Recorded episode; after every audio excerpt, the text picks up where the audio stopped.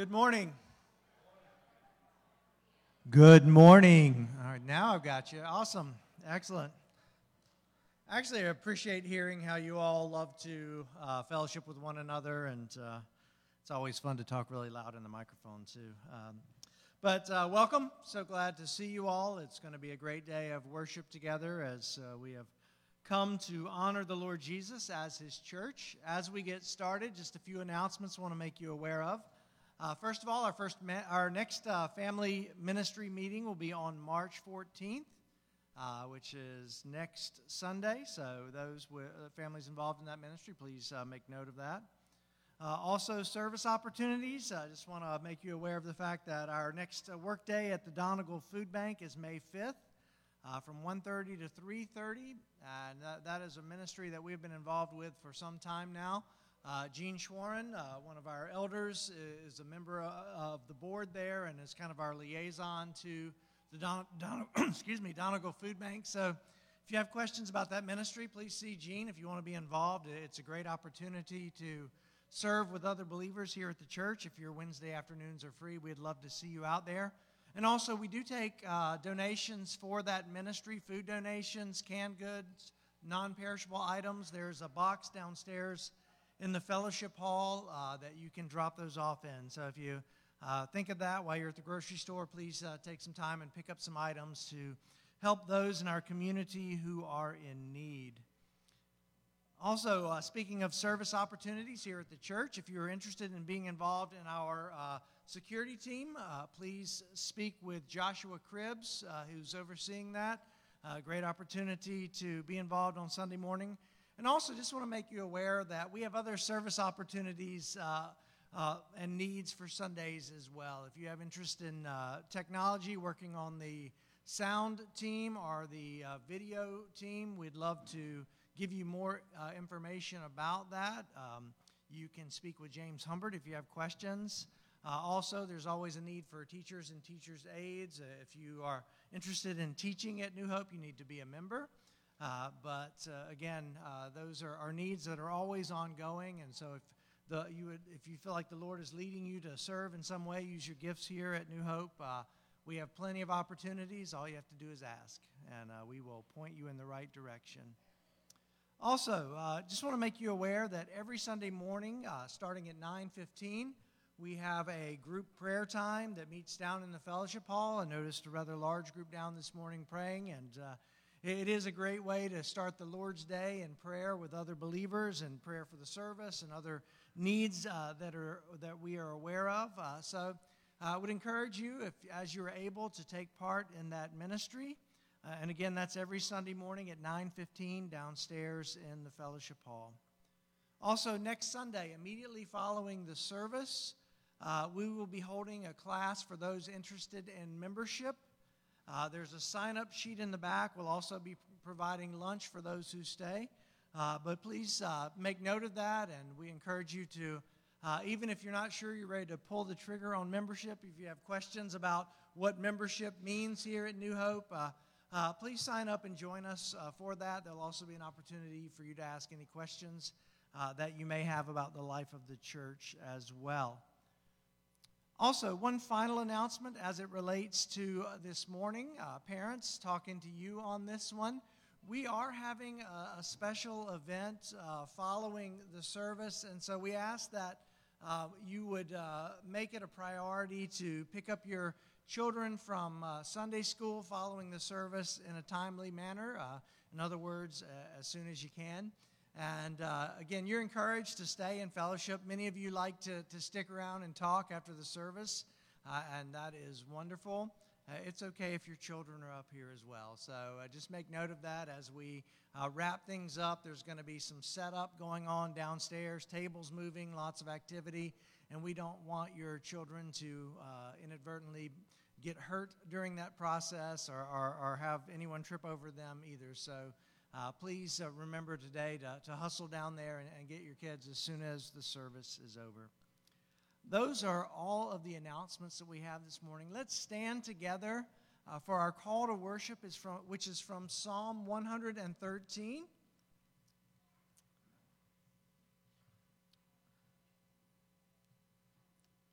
This is a, a, wonderful call to worship, and I want to break it down for you a little bit, not in sermon form, but just to help you to outline this passage in your mind as I read it to you. It really breaks down under three headings. Uh, verses 1 through 3 are the psalmist's calls, call to praise uh, for his reader. He's calling us to praise the Lord. And then in verses 4 through 6, he, he paints a picture of the God who is exalted. And then in verses 7 through 9, the psalmist reminds us that this great God who is high above us is a God who stoops down to care for his people. And so it really is, it really should put us in a great frame of mind as we prepare our hearts for worship this morning. So listen to the words of Psalm 113. Praise the Lord. Praise, O servants of the Lord. Praise the name of the Lord. Blessed be the name of the Lord from this time forth and forevermore.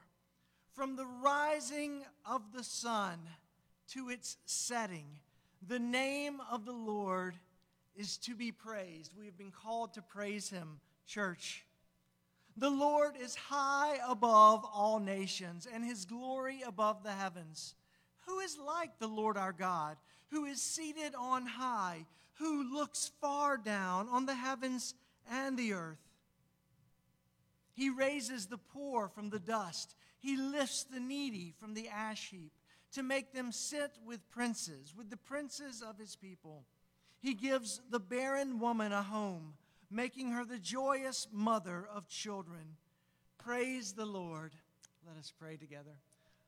Lord, it is our privilege to come before you as your church today, to praise you, to come as those, uh, many of us who, who are poor and needy in spirit. Lord, many of us are, are, are coming uh, with, with, a sense of great expectation. Others of us, Lord, may be weighed down with burdens or regret. But Lord, you call each of us, all of your people, to come to you for worship. And so I pray this morning, oh Lord, no matter what it is we are facing or we are dealing with or struggling with, oh Lord, that, that, that through it all you would help us to see you in your greatness. Lord, that you would help us to see you in your condescension, how you bend down, stoop down to help us in our time of need.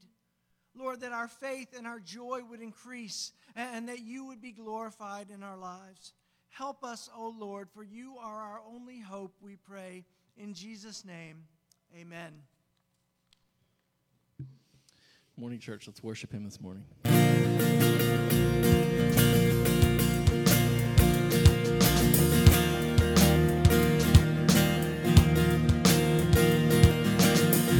can light the fires of a thousand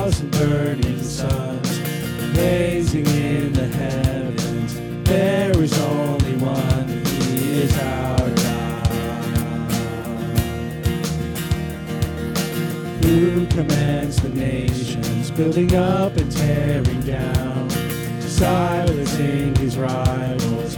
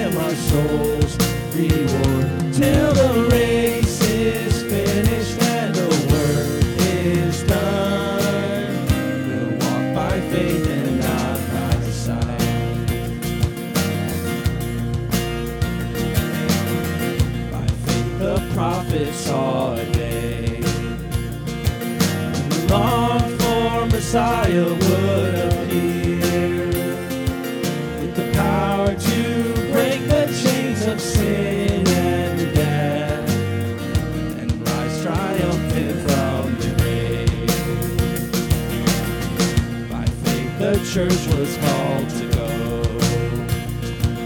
In the power of the Spirit to the lost, to deliver captives and to preach good news in every corner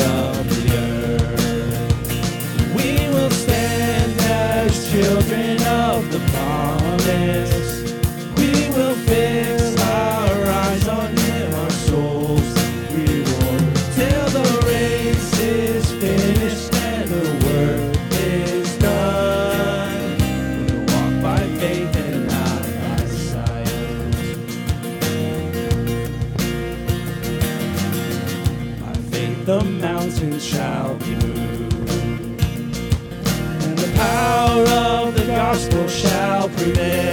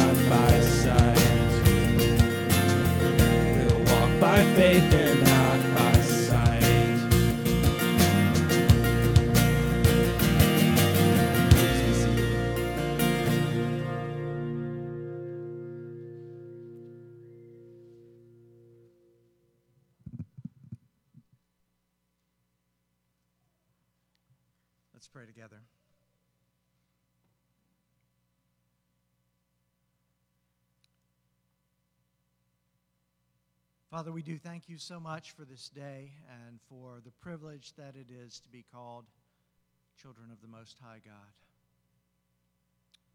Lord, I pray for us today as a church. Lord, that your Spirit would be at work among us.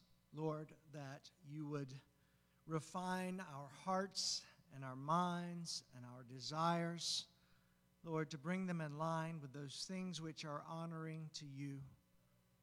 Lord, it is easy for us to become distracted and uh, even discouraged by the circumstances of this life. Yet you call us as your people not to turn to idols or to things that would uh, seem to satisfy us for the moment, but to rest in you and to trust you in every situation in life. And so, Lord, we pray for your help in doing just that. Lord, I pray for us, Lord, that we would grow as a people of your word. Uh, Lord, that each one of us would recognize the importance of daily turning to your authoritative, inerrant word to guide our lives.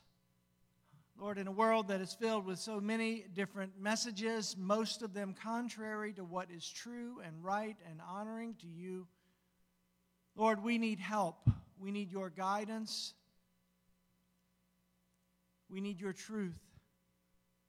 And so, Lord, I pray for every believer in this room, every believer who will see this service, Lord, that you would do a great work within our hearts and minds. Help us to see things as they truly are. Help us, Lord, to respond in faith to you and to your word. Help us, Lord, to, to grow in our boldness and in our witness as we speak uh, to those who are outside the faith uh, of the life giving truth of the gospel. Lord, I, I pray that you would awaken within us a, a, a burning desire to see the gospel go around the world, Lord, that our love for missions would increase, our, our prayers for the missionaries that we support would be fervent and faithful. And Lord, that you would make us willing to even open ourselves to the possibility that you may be calling us to go as well. Lord, that the driving goal of our lives would be to glorify you in all that we do. Lord, I, thank you for the many believers who serve here, who serve your people, who serve the lost, who, who, who lead us in worship, who, who teach, who, who serve in leadership, who, who, who serve as, as deacons, Lord, all who have stepped up to the call, Lord, we praise you for them, and we pray, Lord, that as they serve you today, Lord, that their joy would be full. Lord, we thank you for the families that are represented here this morning. And uh, Lord, for their desire to see their children raised in the nurture and admonition of the Lord. And Lord, we pray for those children as they go to, to Sunday school today, Lord, uh, that they would go with open hearts and minds. Uh, Lord, that the word that, that is implanted in their hearts and minds today would uh, take root and, and spring forth into fruit that leads to eternal life. Lord, we pray for their parents this morning as uh, we hear from uh, Brother Ed as he preaches this morning. Uh, Lord, that you would awaken uh, in each parent among us, Lord, a, a desire to, to be even more faithful, to, to speak to their children about what you are doing around the world. And Lord, for those who are not parents and others who are present with us, Lord, that uh, they too, as they hear the, the, the truths expounded today, uh, Lord, that their faith in you would increase. Lord, that we would grow in our love for one another as the church, that we would grow in our love for you as your followers, and Lord, that we would be burdened for the lost in this world. Lord, I pray that you would set us free from the fear of man that we would expend our lives to hear well done from you. Do this in us, we pray in Jesus' name. Amen.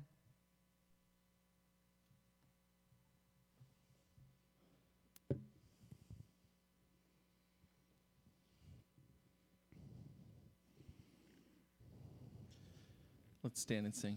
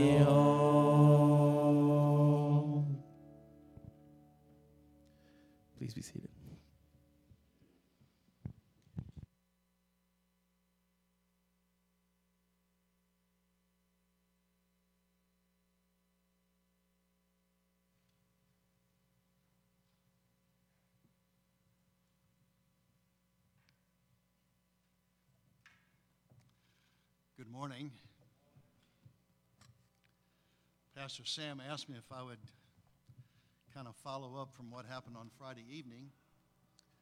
And thank you for that train. I think this is the only church where I've ever had a train come by to remind me. I thought maybe they would come at the end of the service so I'd know when to quit, but anyway, um, the persecuted church is something that's very dear to my own heart. I am connected with an organization called Barnabas Aid. They're located right here in Lancaster. Their main office is in the UK. And I'm a representative of that ministry.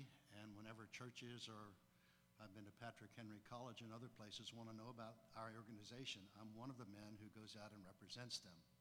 So this is, this is very dear to my heart. And this message is meant more to be an explanation and an application from Friday night's viewing with the Voice of the Martyrs. And let me just say that there's Voice of the Martyrs and Open Doors, International Christian Concern, and Barnabas Aid. There's several wonderful organizations that are all doing the same thing. So there's no competition. We just complement one another, and God uses us in the way that He wants to. But this morning, I'd like to pick up on Friday night's emphasis. First of all, say thank you to Pastor Sam and Gene and others who helped put it together. And for the Voice of the Martyrs, it was a little long. I realize that. I did not realize that, but I do now. I told the people who were still here at the end, uh, it starts at 6.30 according to their time, which is 7.30 our time, and it didn't occur to me that 10 o'clock their time would be 11 o'clock our time. But I thank you for enduring as much as you did, and I trust that the Lord spoke to you. And my purpose this morning is really to just kind of hone in on one thought in Hebrews chapter 13. If you have your Bible, would you turn there with me? Hebrews chapter 13, verses 1 to 3 are what we might call a classic passage on our responsibility toward what we call the persecuted church. Hear now God's word. Hebrews 13, 1 to 3. Let brotherly love continue. Do not neglect to show hospitality to strangers, for thereby some have entertained angels unawares. Remember those who are in prison, as though in prison with them, and those who are mistreated, since you also are in the body. Let's pray together. Our Father, we thank you for the opportunity to look into the Holy Scriptures, and we ask that the Spirit of God would uh, make them plain and real and personal to us even while we're sitting here in a comfortable church for which we're so grateful. Many of our brothers and sisters are hiding and fleeing and running for their lives. They love you. They're part of the body. They're our brothers and sisters. And so as we talk upon this subject, Lord, draw our hearts to you and to Jesus, who is the Lord and Savior of every person in every culture and language. Give to us today, Lord, a fresh understanding of who they are and what they're enduring, and a fresh desire to pray for them and to be involved with them and do all that we can. We thank you for your love and grace that you've shown upon us. Bless our time together, we ask, in Jesus' name. Amen. Well, whenever speaking on this topic, I feel somewhat like a pastor whose name is Brian LaCroix, and I quote him, who said, This is one of those real somber topics that we'd really rather not think of, or at least if we're honest about it. Talking about persecution does not evoke a lot of joy and happiness, and I doubt if anyone here today will leave looking for an opportunity to be persecuted because it sounds like a lot of fun. I don't think about it either, he said. I kind of like being insulated here in the United States where being a Christian is not only allowed, but in many cases encouraged and where freedom of religion is guaranteed at least for the present time. He said, I would also suspect that I'm not the only one here who doesn't like to think about persecution, either that which takes place in other parts of the world or the prospect of my own, a prospect that at this point would almost seem laughable. I think a lot of people think of persecution like they think of those children on infomercials for organizations that feed hungry children around the world. We know they exist, but we'd rather not think about them. Makes us uncomfortable, even if we're hardly making it ourselves. Unfortunately, the persecuted church around the world doesn't get the kind of coverage and exposure that starving children get. And because of that, our brothers and sisters around the world face many brutal hardships hidden by a cloak of secrecy. Hardships like a woman in India watches as her sister is dragged off by Hindu nationalists. She doesn't even know if her sister is still alive. A man in North Korea prison is shaken awake after being beaten unconscious, only to be beaten again. A woman in Nigeria runs for her life. She's escaped from Boko Haram, who kidnapped her. She's now pregnant, and when she returns home, her community will reject both her and her baby. A group of children are laughing and talking as they come down to their church's sanctuary after they've eaten together. Instantly, many of them are killed by a bomb that exploded. And by the way, it was Easter Sunday in Sri Lanka, one of three coordinated attacks. Now, these people don't live in the same region or even on the same continent, but they share an important characteristic.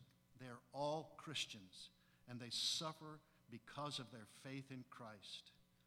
While Christian persecution takes many forms, it is defined as any hostility experienced as a result of identification with Jesus Christ.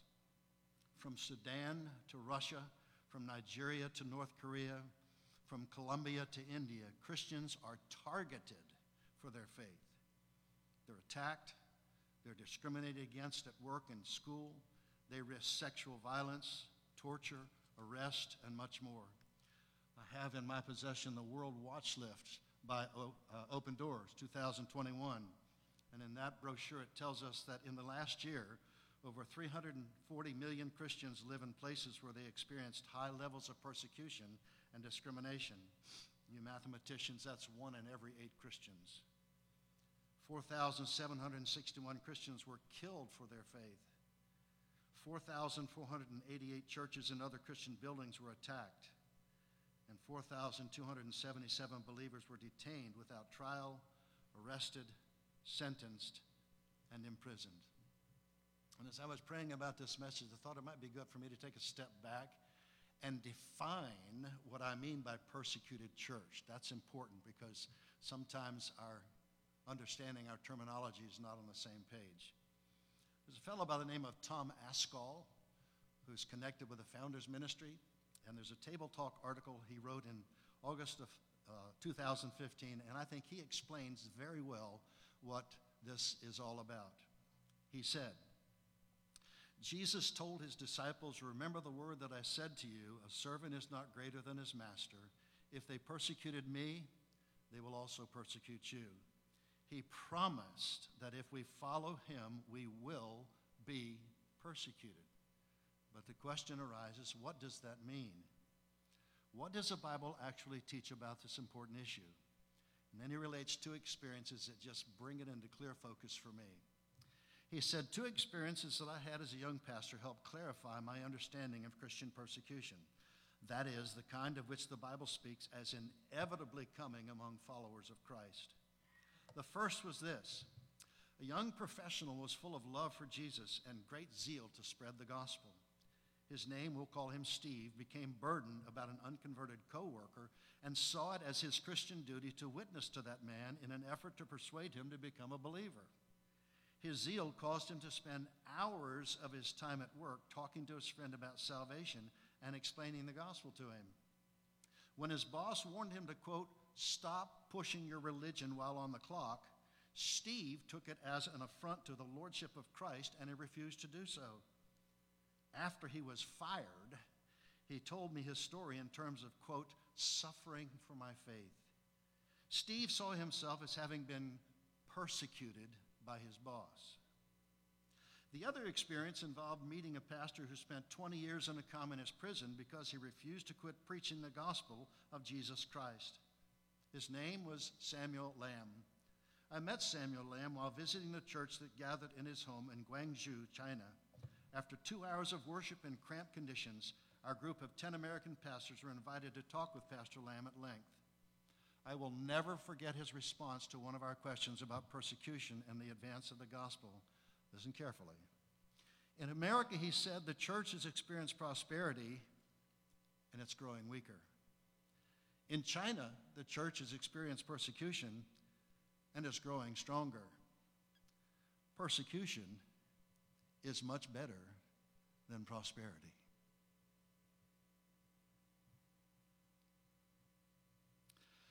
Says Mr. Ascol, both of these experiences helped me frame two important questions involving what constitute Christian persecution. Steve's comments raise the question can Christians claim to be persecuted anytime they are treated harshly or mistreated? Pastor Lamb's comments caused me to ask is persecution limited to severe actions like imprisonment or the infliction of physical pain? Steve saw himself as a martyr because he was fired for talking to his coworker about Jesus. From my vantage point, however, it was not Steve's faith that provoked his dismissal. It was his failure to put in a day's work for a full day's pay, even after he was warned. Though talking about Christ is a good thing, doing at the expense of your employer is a bad thing.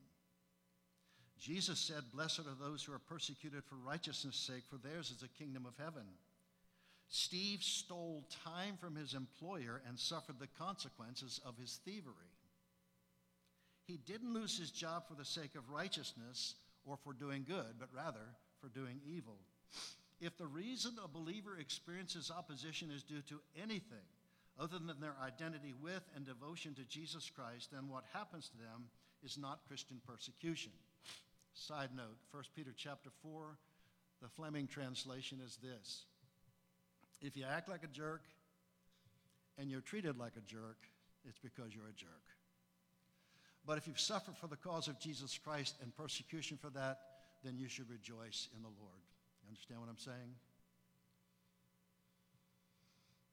Peter specifically forbids Christians from thinking that all suffering is necessarily Christian persecution. He clarifies, Beloved, don't be surprised at the fiery trial when it comes upon you to test you as though something strange were happening to you. But rejoice insofar as you share the sufferings of Christ, that you may rejoice and be glad when his glory is revealed. If you are insulted for the name of Christ, you are blessed, because the Spirit of glory and of God rests upon you. But let no one suffer as a murderer or a thief or an evildoer or a meddler. Yet if anyone suffers as a Christian, let him not be ashamed, but let him glorify God in that name. When Christians suffer for doing what God forbids, they're not experiencing Christian persecution. And they must not twist Scripture in an attempt to comfort themselves with the promises that are designed for those who suffer because of their faith in Christ. Pastor Lamb spoke in generalities when he described the church in China as persecuted and the church in America as prosperous. To a certain extent, this generalization is warranted. Who can deny the vast differences between living as a Christian in America versus living as a Christian in China? It is legitimate to speak of the persecuted church when thinking of those places in the world where our brothers and sisters are systematically attacked with harshness and even physical violence because of their faith. However, and this is kind of a let's make sure we really understand this. However, we must be careful not to limit our understanding of persecution to those extreme limitations. I think the issue is severity and not location. The beheadings, mutilations, stonings, and imprisonments that are regularly carried out against Christians simply because they're Christians are examples of severe persecution. But the Bible does not limit its definition of persecution to certain levels of severity. The point that Ascol is making is a valid one. That is, any mistreatment against someone solely on the basis of their identification with Christ is a form of religious persecution. So, in the interest of time and fearing that I may camp here too long, let me make it clear this morning I'm talking about religious persecution that many of our brothers and sisters in the other areas of the world endure day in and day out. Again, the issue is severity, not location. And I would be amiss if I did not confess it. There may be some in this congregation today who have legitimately experienced persecution on your job, in your neighborhood, in your family. That's real. And we don't discount that at all. And that's why we have the body of Christ to encourage us and to pray for one another. But when we go to other parts of the world, and I've had the privilege of going there as well as seeing it, there is a there's a big difference. Let me give you a personal illustration that just rocked my world. I was training pastors in India, and we took a break after one of the sessions in which I talked about if someone's going to follow Christ, it's going to cost them and the difficulty that pastors have. And as we took a break, I walked down the middle aisle, and three pastors over here were on the side. He said, Come here, Pastor Ed, we want to show you something. And on their phone, they showed me something that just startled me. Are you aware that in 2007 in Orissa, India, there were three men who were literally kicked and beaten to death as followers of Jesus Christ? And they had a video of that. And they said, Here, Pastor Ed, this is what we have to deal with on a regular basis. And I watched that, and my, my stomach got sick, and I thought, Oh, dear Lord. Now, that's real to them and brothers and sisters around the world, not just pastors, but Christians, women, children, they experience the reality and the possibility of that all the time. In the term of religious persecution, in the broad spectrum, that's just as real as what you might face here and what I might face here. But the emphasis I'm trying to make this morning is for over there, because so often it's forgotten. I often say this I think a lot of Christians don't think about the persecuted church because they don't know about it. They're not aware of it. I wasn't for the longest time. But once I became aware of it, I knew that I had to do something because 1 Corinthians chapter 12 says we are the body of Christ. We are members one of another. Paul says if one member suffers, we all suffer. If one rejoices, we all rejoice. So this became very personal to me. And I have the privilege, as I say, to represent an organization that deals with this every day. Now, let me close this morning. Uh, be careful when a guy says, and finally, heard about the guy who brought his friend to church? The guy had never been to church that he brought, and he didn't know what to expect. And uh, he and his friend sat down in the back row, and, and the, the friend looked at him and said, So, what's going to happen? He said, just, just pay attention. So the pastor got up and took off his watch, watch and put it right in front of him. And the visitor's thinking, oh, he's going to time himself and quit on time. And so he asked his friend, says, so what does that mean? His friend said, nothing. Nothing. So when I say, let me leave you with three final words, I will leave that and have a short explanation, I promise. Those three words are this promise, pause, and performance. Promise, pause, and performance. Now, there are many reasons we could give as to why Christians are persecuted. There are cultural reasons, there are governmental reasons, there are other reasons. But I believe the primary reason is because of their faith in and allegiance to Jesus Christ. That's why they are persecuted. John chapter 15, verses 18 through 21, Jesus promised this. He said, If the world hates you, you know that it has hated me before it hated you. If you were of the world, the world would love you as its own. Because you're not of the world, but I chose you out of the world, therefore the world hates you. Remember the word that I said to you a servant is not greater than his master. If they persecuted me, they will. Please notice the emphasis there. If they, did they persecute Jesus? Yes, then they will persecute you. If they kept my word, they will keep yours. But all these things they will do to you on account of my name because they don't know him who sent me. Now, realistically, honestly, most of us have never experienced that kind of hatred, and certainly not for our beliefs. God's word shows us that persecution has been a part of his story throughout history. God's prophets and Jesus' disciples were persecuted, and the story of the early church in the New Testament is a story of persecution come to life for God's people. If you think about it, if you look at the scriptures, it was written largely by persecuted believers, to and for persecuted believers, and written to give instruction on how to walk in the midst of that persecution as a Christian.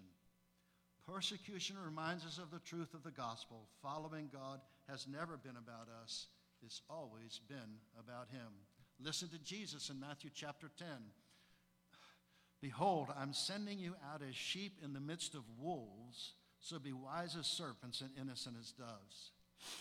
Pictures say a lot to me. Words that paint pictures say more. Have you ever heard of Nik Ripken? I'm always pushing books, so I'll give you a couple more. He wrote two books. One of them is called The Insanity of God, the other one's called The Insanity of Obedience. And I heard an interview with him and somebody else, and he brought this out, and I never thought about this before. Listen to what Jesus said I am sending you out as sheep in the midst of wolves. He did not say, I'm sending you out as sheep among sheep. Do you get the picture there? The wolves don't send out an invitation to the sheep and have them over for dinner. Well, they do. They have them over as dinner, okay? The persecution mindset. You're, you're sheep among wolves. If you've ever seen that happen, that's what our Christian life is like. It's a promise. Philippians chapter 1 and verse 29. It has been granted unto you. The idea there is given as a gift. It's been given to you for the sake of Christ, not only to believe on him, but also to suffer for his sake. I'm not talking about living your life punching your martyr card into the wall so nobody likes you. Remember, if you act like a jerk and you're treated like a jerk, it's because you're a jerk. 2 Timothy 3:12 Indeed all who desire to live godly in Christ Jesus will suffer persecution. So, why are Christians persecuted? Because Jesus promised that it would be so. Second word is pause. I want you to just pause here with me for a moment. I'm not sure about other translations, but I'm an old King Jameser. That's how I got started. And in the King James, particularly in the Psalms, there's a word that is often written at the end of a verse, and it's the word Selah. By the way, I met a young girl in junior high school when I was substitute teaching last year whose name was Selah. I said, Do you know what your ma- name means? She goes, No. And so, You know what it means? It means just stop and think about what you just read. Just don't run through it. Just stop for a moment and think about it. And so I want you with me for a moment to just think about this subject of persecution. First of all, I want you to think as a Christian about the personal application of it to my life. It may not be popular in some churches to talk about Jesus' words about the cost of discipleship, about denying yourself and taking up your cross daily, about presenting your body as a living sacrifice and acceptable to God. But, brothers and sisters, this is what we signed up for. No fine print. Dietrich Bonhoeffer, you know who he was? Dietrich Bonhoeffer said this To endure the cross is not tragedy. It is the suffering which is the fruit of an exclusive allegiance to Jesus Christ. I often ask myself with that verse in 2 Timothy chapter 3 all who desire to live godly in Christ Jesus will be persecuted. Why am I not being persecuted? Do I desire and actually live out what it means to follow Jesus Christ? Bonhoeffer wrote a book called The Cost of Discipleship. He opens that book with this statement When Christ calls a man, he bids him come and die. Now, that's in my own personal application. Kind of search your heart and your life today. Don't go out looking for persecution. I think, that, I think the inference is this if you will live as God wants you to live each day, in your home, on your job, in your community, wherever you go, if you just follow Jesus Christ and take his words seriously and implement it in your life, you are going to endure some persecution. The second thing that really hit me was the personal evangelism. I think this issue, this idea of the cost of following Christ, must be included in our presentation of the gospel. This guy's name's a little hard to pronounce. I think it's Thabiti Anyabwile. And he said this one time. One of the things I appreciate about Mark Dever's view of evangelism is his insistence is that we tell people who are not yet Christians that it will be costly to follow Jesus. A little girl was listening to her pastor all morning in the sermon. When it was over, she walked down the middle aisle and came up to her pastor and she said, Pastor, can I ask you a question? He said, Sure, honey. Can you tell me how I can ask Jesus to be my Savior and still live like I want to? I think sometimes she's echoing much of the quote modern gospel. You can just add Jesus to something else and just live like you want to. By the way, his name is Lord Jesus Christ. One of the old divines said, if he's not Lord of all, he's not Lord at all.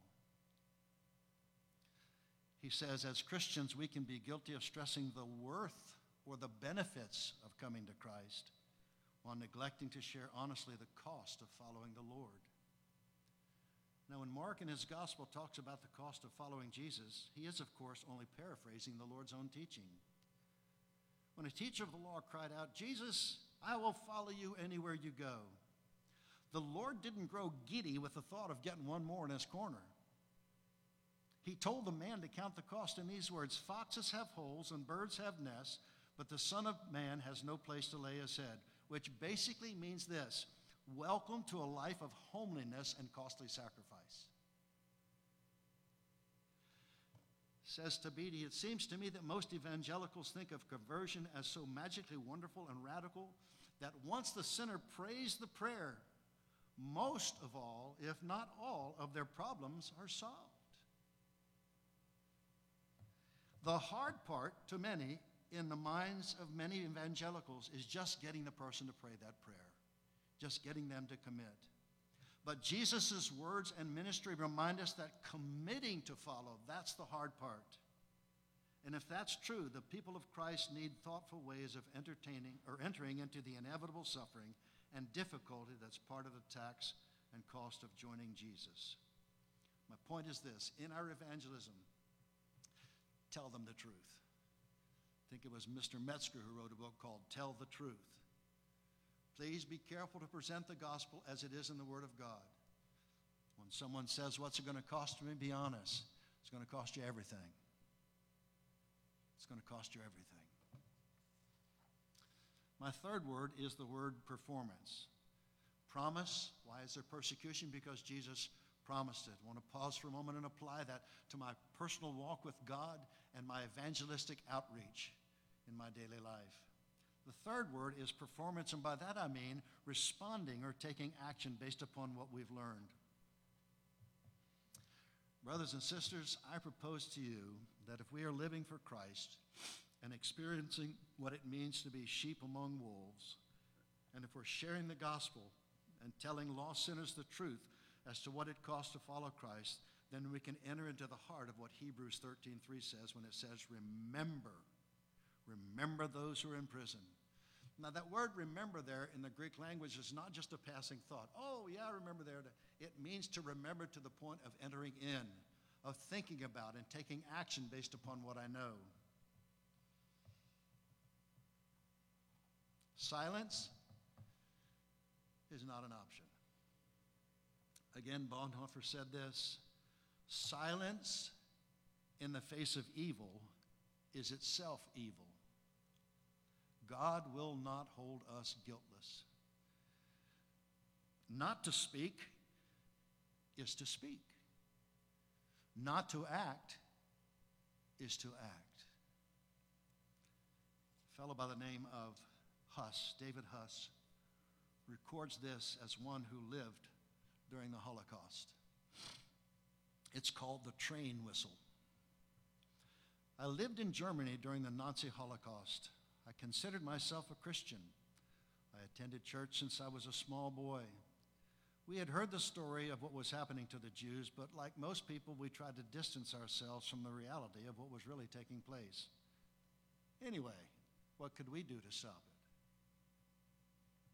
it? A railroad track ran behind our small church, and each Sunday morning we would hear the whistle from the distance and then the clacking of the wheels moving over the track.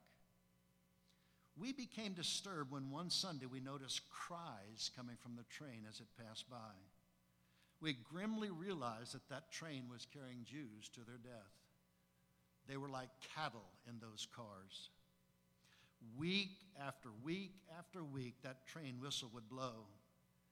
We would dread to hear the sound of those old wheels because we knew that the Jews would begin crying to us as they passed our church. It was so terribly disturbing. We could do nothing to help those poor, miserable people, yet their screams tormented us. We knew exactly at what time that whistle would blow, and we decided that the only way to keep from being so disturbed by the cries was to start singing our hymns. Isn't that pious? By the time the train came wrongly cast to church, we were singing at the top of our voices. And as some of the screams happened to reach our ears, we would just sing a little bit louder until we could hear them no more. Years have passed, and no one talks about it much anymore, but I can still hear that train whistle in my sleep. I can still hear them crying out for help. God forgive all of us who called ourselves Christians and did nothing to intervene. Folks, don't ignore the train whistle. So, what can I do? Well, I'm glad you asked. Pastor Sam has asked me in the next several weeks sometime to present the ministry of Barnabas Aid, and I'll have much more to say about that. And I can present more specifically what's happening and what we're doing. But let me just share with you some things this morning that you can take away with you. Number one, you can pray for them. We got seven days each week got some time during the day. I hope you're spending time with the Lord. If you're like me, you know, I've got a bumper sticker that says, of all the things that I've lost, I miss my mind the most.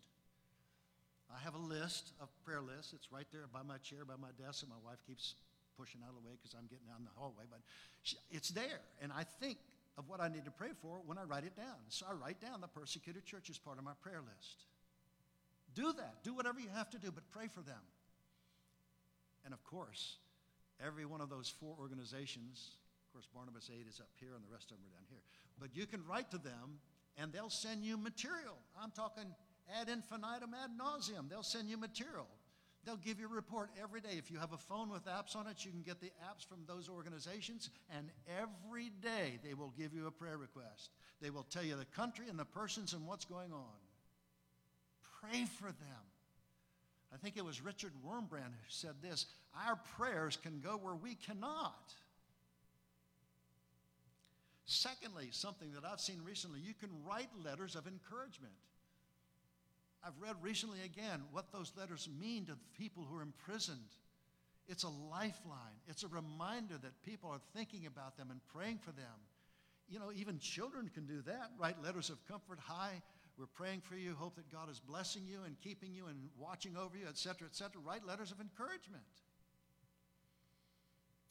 Read and learn about them. It's a matter of learning who they are, learning what they're going through, and feeling what they're feeling. And of course, as God leads and su- provides, financially support the persecuted church. Now, at the bottom of your outline that you have, I believe there's a bunch of verses. I promise I'm not going to preach through those. But those verses are verses that are very instructional. Uh, one of the first ones there in Proverbs, I think chapter 24, basically says this If you know about it and you don't do anything about it, God's going to hold you accountable.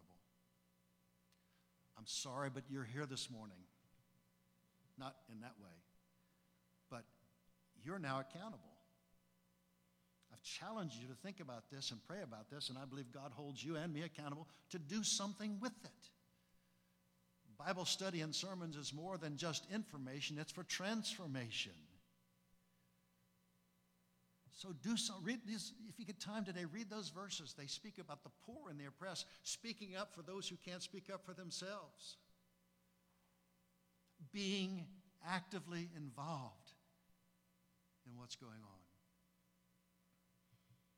It occurred to me the other evening when we were watching the Voice of the Martyrs stream, and they were talking about praying.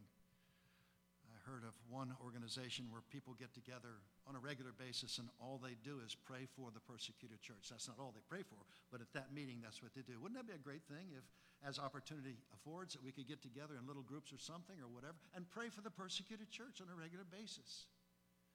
I think it would make such a great difference. It would be a challenge to us. It would be something that expand our thinking about the body of Christ and what they endure. And I pray that the Lord will do that in your life and in mine.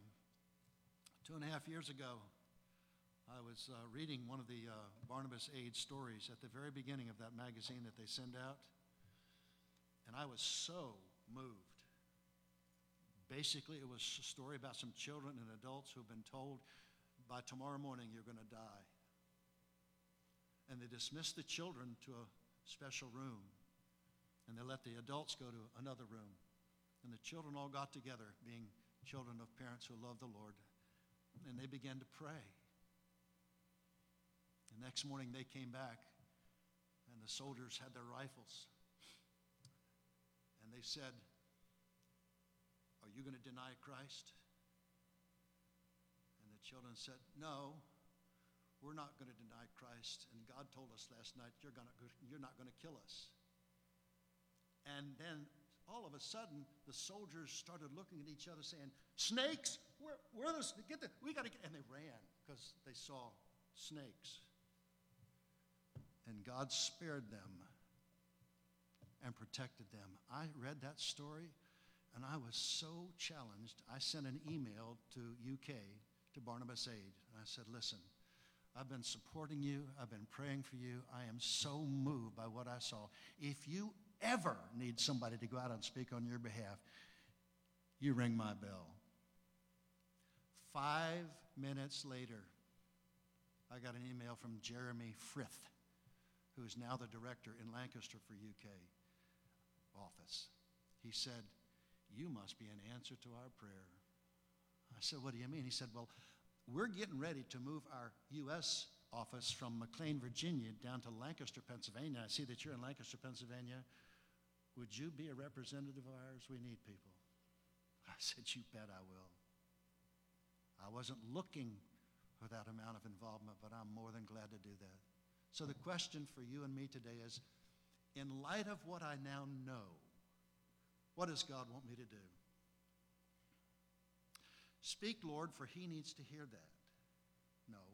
Speak, Lord, your servant is listening to whatever degree God wants us to be involved. I know all of us can pray. I know that. If nothing else, we can pray on a regular basis for our brothers and sisters who are suffering persecution. Let's pray. Our Heavenly Father, we never read about or hear about the suffering of the body of Christ around the world, but what we are, we're just moved and we're brokenhearted. We thank you that even though it appears that they're losing, we know that in the end we win. And so the persecuted church will become the victorious church, and Christ will have his way. He will have his way. Help us, Father, in our relationship to the body of Christ, wherever it may be, to do all that we can to encourage, to comfort, to support, and to help. Bless us for being here this morning, and as we leave, may you work in our hearts and our lives through the work of your Spirit. In Jesus' name I pray.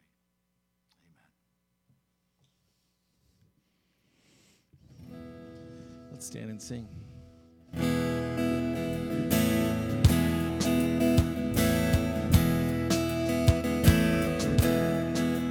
For the cause of Christ the King,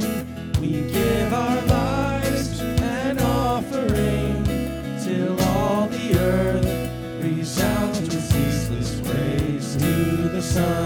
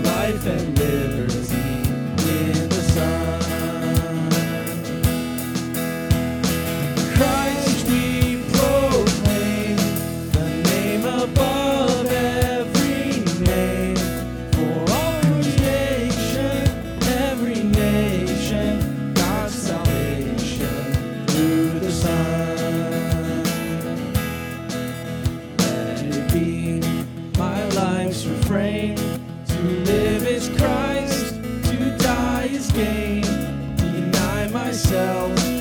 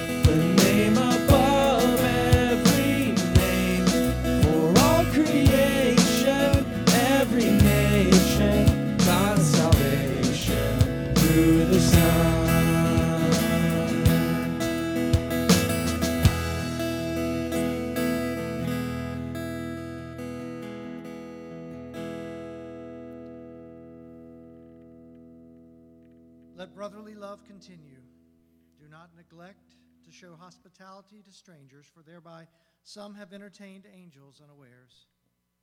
Remember those who are in prison, as though in prison with them, and those who are mistreated, since you are also in the body. Father, I pray that we would have ears to hear what your Spirit would have us do in light of what we now know. Help us, we pray, in Jesus' name.